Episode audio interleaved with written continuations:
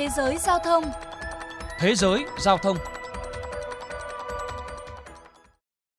Quý vị và các bạn đang nghe chuyên mục Thế giới giao thông phát sóng trên kênh vê o vê Giao thông Đài Tiếng Nói Việt Nam.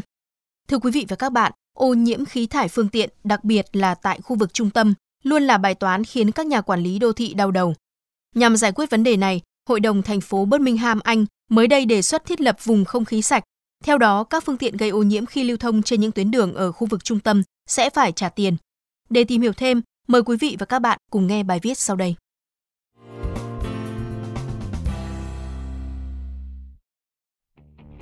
Các bạn thân mến, Hội đồng thành phố Birmingham ở Anh tuyên bố vùng không khí sạch Clean Air Zone sẽ chính thức được áp dụng kể từ ngày mùng một tháng sáu tới đây.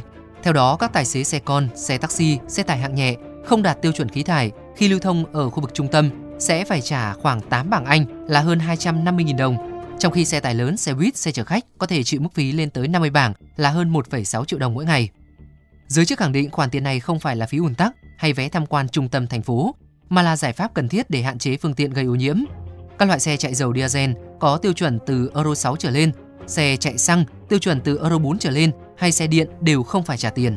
Ông Stephen Arnold, người đứng đầu vùng không khí sạch Birmingham cho hay, dù các lệnh phong tỏa phòng dịch Covid mười chín khiến lưu lượng giao thông giảm đáng kể, song chỉ số quan trắc cho thấy nồng độ khí nitơ dioxide của thành phố vẫn vượt quá giới hạn cho phép.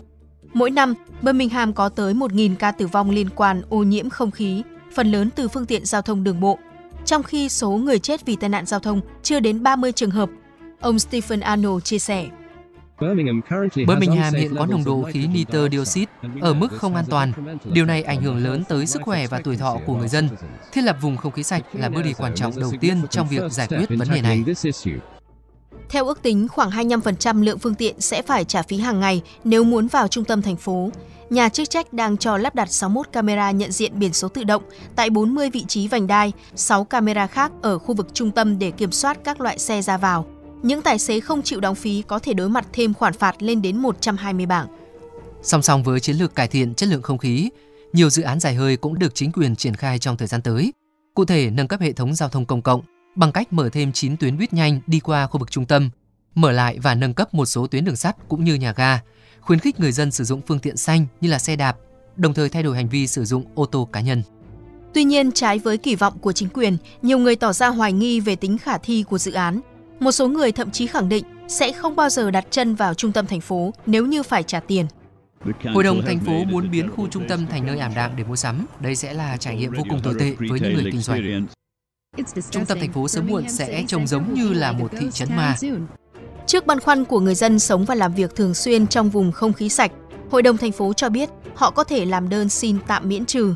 Theo đó, những người có thời gian làm việc ít nhất mười tám giờ mỗi tuần ở khu trung tâm, đồng thời có mức thu nhập dưới ba mươi nghìn bảng một năm sẽ được miễn phí một năm, trong khi cư dân sống trong vùng không khí sạch có thể được miễn phí hai năm.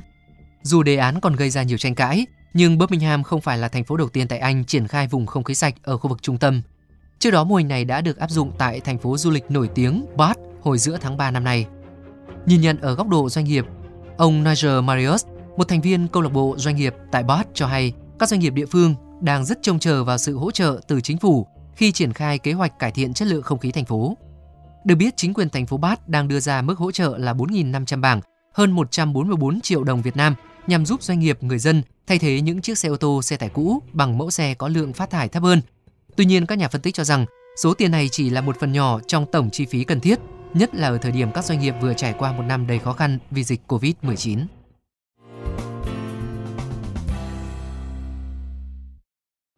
Quý thính giả thân mến, tại Việt Nam, Hội đồng Nhân dân thành phố Hồ Chí Minh mới đây thông qua nghị quyết về tăng cường vận tải hành khách công cộng kết hợp kiểm soát sử dụng phương tiện cơ giới cá nhân tham gia giao thông trên địa bàn thành phố.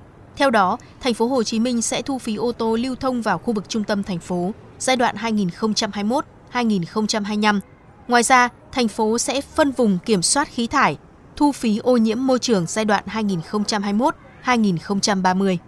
Đây cũng là giải pháp mà Hà Nội từng đưa ra cách đây không lâu nhằm giải quyết nạn ùn tắc giao thông. Trong đó, Sở Giao thông Vận tải Hà Nội đã có tờ trình Ủy ban Nhân dân thành phố Hà Nội thẩm định, phê duyệt đề cương đề án thu phí phương tiện cơ giới vào một số khu vực trên địa bàn thành phố có nguy cơ ùn tắc giao thông và ô nhiễm môi trường để hạn chế số lượng xe cơ giới đi vào. Chuyên mục Thế giới Giao thông hôm nay xin được khép lại. Kính chào tạm biệt và hẹn gặp lại.